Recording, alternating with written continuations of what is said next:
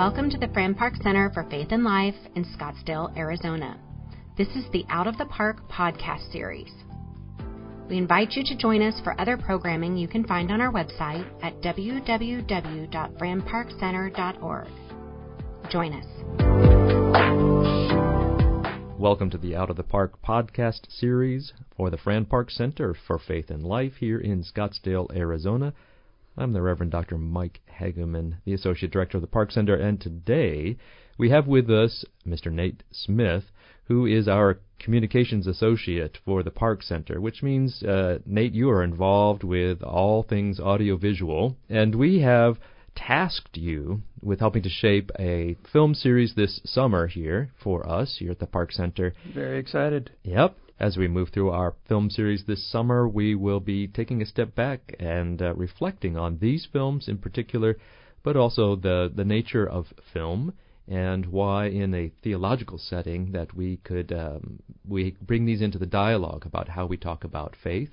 And so, what got you started in your particular interest in film? Wow. All right, we're getting right in, right right in there. Uh, I um, well, I was fortunate uh, to find a passion namely film, at a very early age. I, I want to say it was probably after kindergarten. I went to pre first. Uh, I couldn't quite hack kindergarten, so I wasn't really held back, and I couldn't move forward either. So it was a little purgatory called pre first that I attended.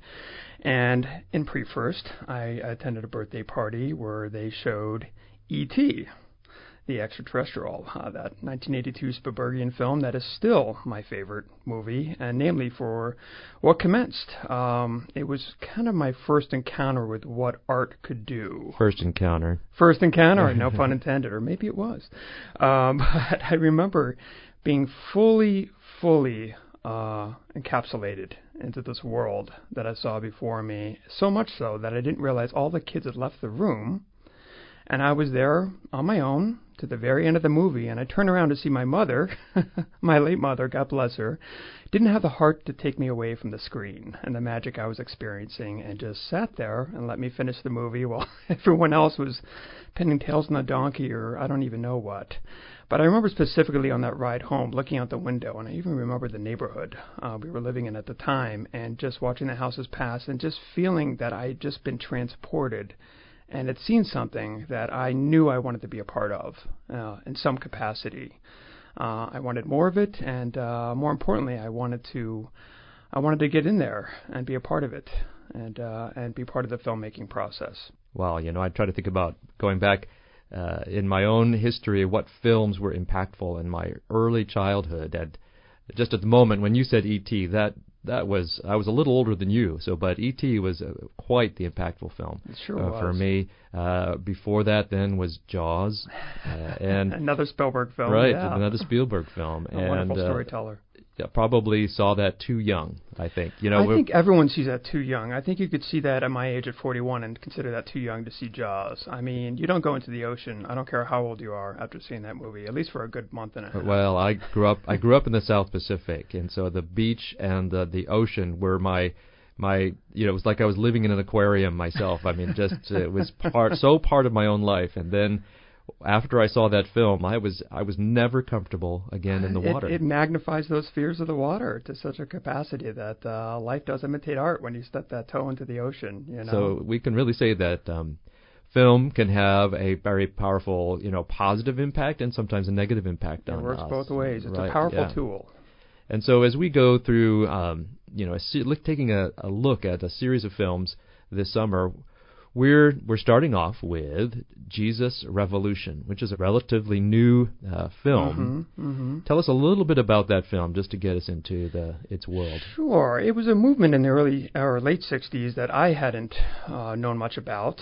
Um, uh, maybe you could tell me a few things about it. Um, uh, I, I know my parents could have, but it was uh, considered a hippie movement, um, but for what we call Jesus freaks, um, quote unquote. I believe that was a term in the 90s used more often. But essentially, it was a movement in which people were steering away from drugs and steering a little more towards Christ. Um, there was a, an influx of baptisms that took place. I think it was uh, I forget where in California, uh, Southern California.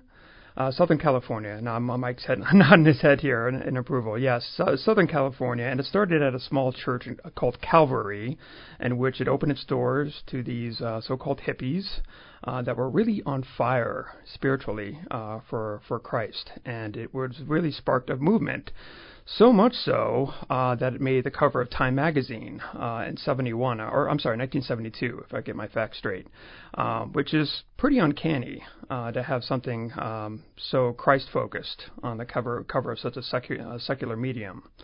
Well, I think that's uh, part of that whole story is that uh, you know why why Time magazine would take notice of this is that you know the 60s you know this movement begins towards the end of the 60s but it is a all part of this countercultural uh, movements, you know, that affect mm-hmm. all uh, all aspects of society. And so, what we really see as part of that was a questioning. You know, we're still living with the effects of the 1960s in the Christian church in America today. We really see the questions that were raised about relevancy and uh, mm-hmm. the place of authority and uh, the, the shape and the shape and approach to worship. There's all kinds of things that were being questioned in the 1960s, and this movement, mm-hmm. for which the film is named, the Jesus Revolution, that's the title, it, right? The title that we get the from the Time magazine cover as well. Mm-hmm. This really tries to. The film seems like it tries to capture all of those movements, you know, the sense of questioning of authority, uh, hearing from a younger generation really questioning mm-hmm. again, mm-hmm. you know, as we do throughout history, questioning what how the older and established uh, generations have gone about things. But there was something particularly challenging about the the the Jesus movement at that time, which really wanted to take, you know, I you know I could really commend it in the sense of entering into a world that was counter that say a countercultural movement, but questioning everything. And in the midst of that, you have something that we think of already now, 2,000 years after the fact, the gospel message breaking into that uh, in a in a powerful way. And so uh, that's what the film really tries to capture this moment in time. It did it well too. What parts of that film for you stood out or stand out that in a way that says, ah, I w- this helped me to take notice of something that occurred 50 years ago. Well, you gave me a great segue. I think the root of the movie is questions. Uh, I think it's this uh, unabashedness to ask questions, um, and and I don't know. I, I think it was interesting that the countercultural movement of Jesus Revolution was countercultural to a countercultural movement. Um, I felt like it was kind of in contrast to the hippie movement, which was there was a, there was a great line in the movie that said basically hippies were looking for the same thing that everyone looks for peace and love. Um, and at least they were asking the right questions. They were just going about it the wrong way. Uh, the timing is just a little uncanny too, because here you have a good span of the '60s where you know we put um, traditional norms aside, and there was free love, and uh, and well, you know we know the movement all too well, uh, the '60s uh, and uh, '60s in general. Um, but I think what came out of that was the sense where there was a wall that was hit, and all of a sudden there wasn't any further the drugs could take the generation. The drugs and music only took them so far, and I think Jesus Revolution picked up where they left off. Um, whether the hippies were on board with it or not, I think it just kind of helped steer helped steer the course a little bit and not have it derail. And I think, honestly, things could have been a lot worse had it not been for the Jesus Revolution. I think there was some grounding uh, that took place. Yeah, it, interesting that uh, you know to use the word grounding when we we see in the film, and maybe if you know anything about this this time period, that out of this movement or in the midst of it, there was the charismatic movement that came along with this that you know some aspects of this you had very visible figures who were moving beyond even further beyond you know the kind of uh, set establishment. You know even like it's like okay we started there's a hippie Jesus movement all right? That's questions. We see that in the film. We see people who are who don't want anything to do with this newness, right? The fear of change and uh, the fear of how traditions are are so closely linked to identity that when we change the traditions and we change how things look, that we don't know who we are and we don't recognize ourselves in the midst of that. But we also see this movement where um, where even people within that uh, they even continue to push the boundaries. And one aspect of that is uh, what we would, you know, within the Christian church we might call manifestations of the Spirit, right? Mm. And so that's like um, we would see people who take their charismatic gifts even further that make people uncomfortable. And that's what I think the film does a really uh, good job of, of not shying away from the tensions within the movement. Absolutely. You know, and so one of those one of those tensions is that the um, you know one of the very charismatic leaders begins to uh, you know I don't want to give away too much, for, you know, before people watch the film. But mm-hmm. he begins to be able to do things that are mentioned in the New Testament, like uh, healing and prophecy and things that really get people a little nervous because they're even, and we see that in the New Testament too.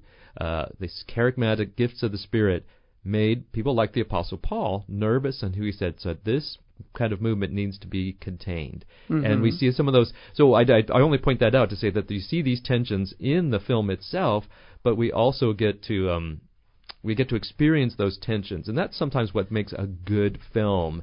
Is that something like this doesn't shy away from tension, mm-hmm. conflict, and uh, so how would you how would you say what par- aspects of this film really got you kept you in the in these tensive and ten, you know tensive moments? Well, I think that's one thing a lot of Christian art can lack. Is I feel like sometimes people look at tension as almost a bad thing, um, which kind of leads to the old age. Asking too many questions is a bad thing, and I, I think Jesus Revolution kind of opens Pandora's box and and and creating a dialogue, and I think I think a lot of movies do that. Um, I, I, I think there's kind of this stigma that if it's not a Christian film, that it doesn't have much to offer.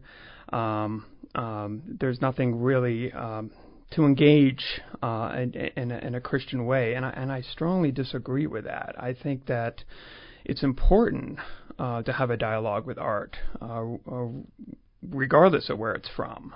And there's a lot to extrapolate from it. I mean, Jesus Revolution is is considered a Christian film, uh, but uh, I'd be remiss if I didn't mention that Lionsgate released Jesus Revolution, and I mean they are a huge independent film company that has taken many risks uh, when it comes to film. Uh, I, Lionsgate got its peak in the early 2000s with the uh, Saw franchise, which is not a Christian based franchise by any means, but just goes to show you the kind of risk that they take and the boldness. And the fact that they took on Jesus Revolution is, is quite the feat.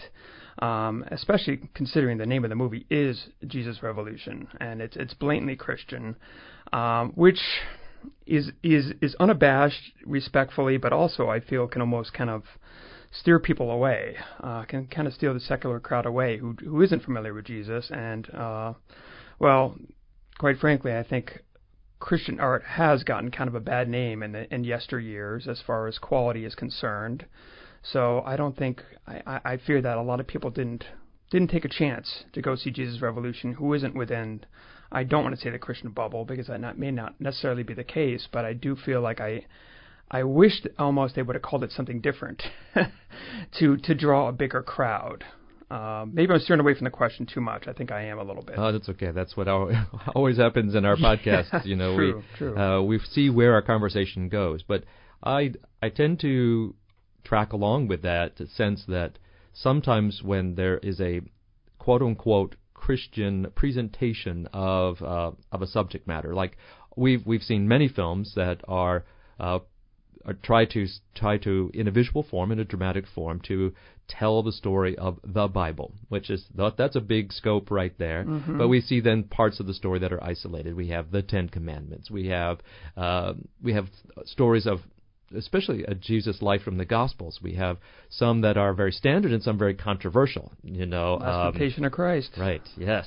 So so we we see that, and some sometimes people we it all depends on where we're coming from, where we would say, uh, this is a genuine representation of, of faith as I know it.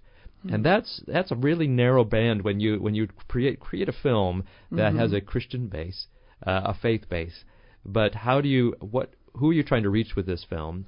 and what is the audience. And so those are all the things that come up. But I, my assessment of the film is that it, they do a really good job of presenting um, a moment in time, and that moment in time is, again, late 1960s, early 70s, this uh, sense of who a certain portion of the Christian church in America was. And we see the descendants of that, even that movement, what and this happens throughout history a radical kind of charismatic movement you know uh, kind of breaking the mold often become established. We can go back as far as the 1200s, you know, to Saint Francis of Assisi, you know, who mm. was like, uh, we need to, you know, step outside the, the, the, you know, the established church, and we need to go and preach to the to the people in the streets and in the fields, and if they're not going to listen, let's talk to the birds, you know, and yeah, and there was even sure. these kind of classic moments of, you know, this is a it was a wealthy young man who gave up every privilege uh, to serve the faith that he discovered in the midst of great illness, and um, so, but Franciscans, you know, they they still within the Roman Catholic tradition can remain somewhat counter, you know, always pushing the bounds of that, but yet they're a very established order, and so we see this again and again throughout history, where the these like I'm using the word charismatic here to, to talk about either Holy Spirit led, but those things which push beyond the bounds of the church, and these mom- these movements become established. And so, in some ways, this film tracks uh, three or four major churches today that we have are very established churches and church traditions within the U.S. Um, Pretty amazing, yeah, actually. but they come out of this movement, mm-hmm. right? And so uh, that's one thing that I think that the film does very well. Um, what are your assessments of the things the film does well as far as a filmmaker is concerned? Well, you know, I, I, going off what you said, I think you're right. They explored that period of time very well, and they didn't shy away from what was going around on the borders, outside the borders of the uh, Jesus Revolution. I mean, there was a heavy drug, sex, and rock and roll movement uh, that was that was happening, and uh, I loved how the film tackled that in a very um, they didn't play it too safe which is what I was afraid they were going to do. Um, you had legitimate secular music playing, you know, Janis Joplin, Timothy Leary movement, uh, the LSD. Is yes, that tracks yes. through the film. I mean, at one see... moment in the movie, you see a plane drop tabs of LSD onto this concert crowd, and I was actually kind of thrilled to see that. Not not because I applaud drugs in any way, shape, or form, but that was a staple of the times, and it was telling, it was showing the truth. It wasn't just telling the truth of the times; it was showing what was happening. And I also loved how they juxtaposed that drug scene with the conversion scene, the baptism scene.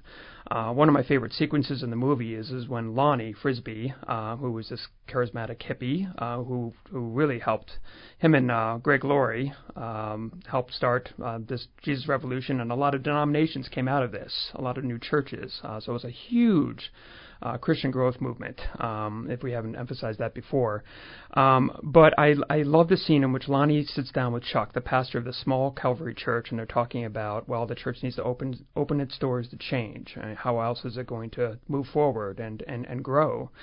And amidst this conversation of talking about um, truth, uh, seeking truth, it it shows Greg Laurie, um, who is still kind of finding himself, and he's he's at a he's at this big Woodstock type festival and, and experimenting with drugs and and uh, expanding his mind uh, in a whole different way.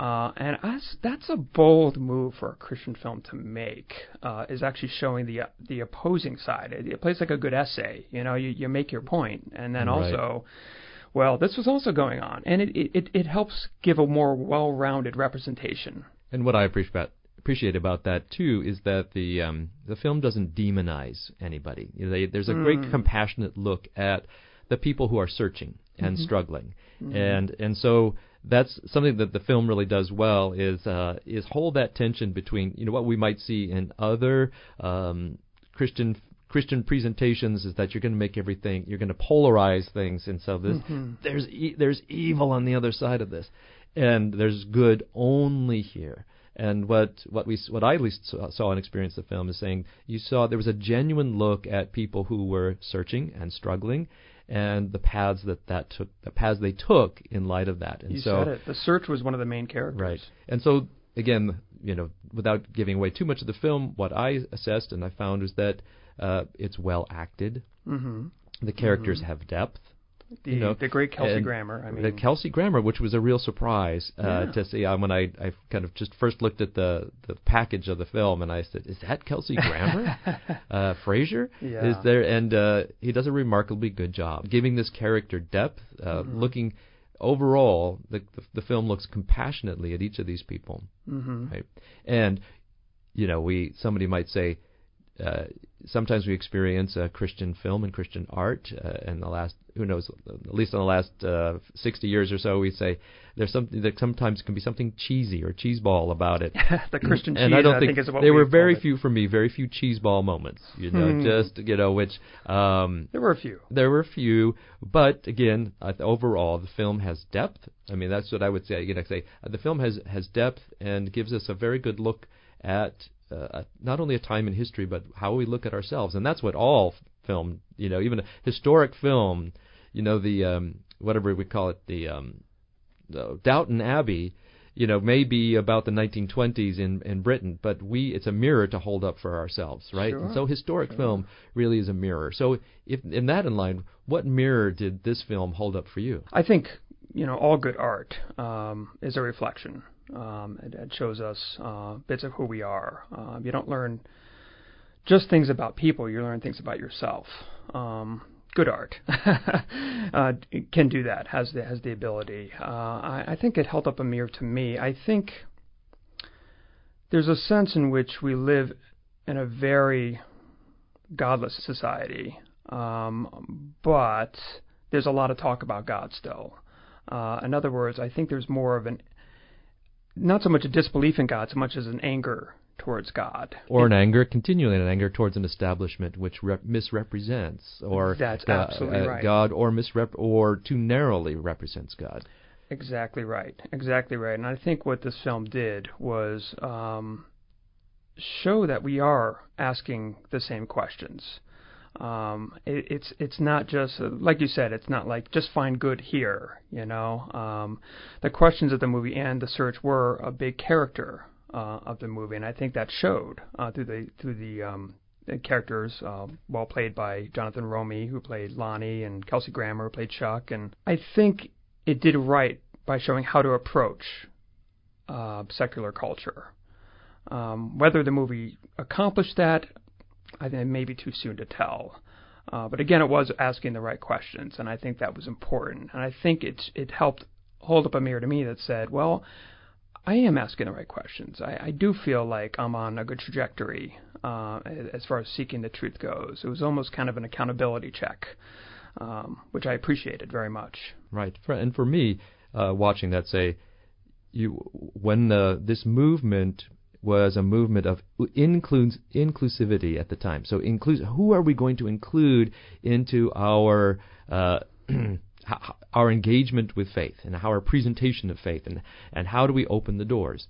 And that makes me, for me, to saying, what can, how can that be true then in our own time? You know, Hmm. 50 years or so, or 50 years after the, after these events, look around and saying, in what ways do we open the door?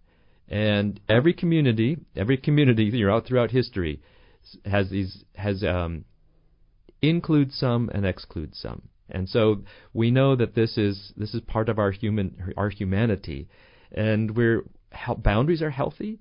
All these kinds of things to say all that, and yet my question, well, that's what I'm left with when I watch this film, is saying those people who are descended from even, some of these folks are still alive and they're still Mhm. in ministry today. Mm-hmm. saying- Greg Lanier, I yeah, believe, is right. still. Yeah. Mhm. And Who- he he started just you know just for our audience sake here. He started Vineyard or was it Harvest? Um, I get my characters right. Uh, the, the, your, your Jesus-like uh, yes, prophet. that was Vineyard, I Vineyard, believe. yep, mhm. Okay, and I think Greg Lanier started Frisbee. So Harvest. Frisbee started, yeah, Frisbee started the Vineyard movement, and Mm, uh, Chuck Smith, Calvary correct. movement, and Lonnie. Mm-hmm. Is that his name? Lonnie started. Greg the, Lanier, Greg Lanier, yeah, Yeah, uh, the character started Harvest, and I think Chuck Smith, Calvary grew from that movement as well. I don't think there was many Calvary churches at that point. Right, right. Maybe just one. I don't know if I, I'll And- have to check my facts. And but- so that's what I'm left with when at the end of the film says, "Oh, this is great! What a wonderful moment of love and inclusion and transformation." And I'm left with saying, "Who's who is excluded from those particular communities?" Hmm. Uh, but it, but not to, you know, not to live in a glass house and throw stones and saying, "Look at my own place in in ministry and say." Who, am- who am I leaving out as I shape or help to shape a community's, uh, you know, faith life and uh, Sure. engagement in the world. So I think uh, I think that's exactly what Chuck did. I mean, he w- he was inclusive. He took a risk, and I think I, I, I appreciate movies like Jesus Revolution, and that they, in a way they are timeless. Uh, the same strife that was going on in the church then, I can see it in churches now. Um, I mean, I, I mean, how wide do you open the doors uh, to the point where it's unsafe in this day and age? Right. Um, there's And- risks. And so, just to kind of wrap things up today, but uh, our any film has to give it gives it has to tell part of a story and exclude part of the story, and so that's that's the that's the nature of the medium. You can't tell everything, Mm. and so but my assessment is is that, that they they give us a lot to think about in how those who shaped this film chose certain aspects of that movement to tell us Mm. and uh, and I think they do a really good job. But our questions always left us like it then sends me forth to saying, if I want to know more, then that's my job is to say, well, what's the rest of the story? And so that's that'll be true in in any any film we discuss or any is that the sense of uh, film has a power to tell a, a particular story in a particular way. Absolutely, and, and, and don't be afraid to have a dialogue with it, much like you would the Bible. Uh, like there's much like we're doing there. right here. Yes, and a good point. As we engage the Bible, you know, we we it leads us deeper in and broader and more broadly outward. So, all right, Agreed. Nate, thank you very much for joining us for our Out of the Park podcast. My pleasure. Thanks for joining us at our Out of the Park podcast series. If you like this program and would like to check out more, go to our website at www.franparkcenter.org.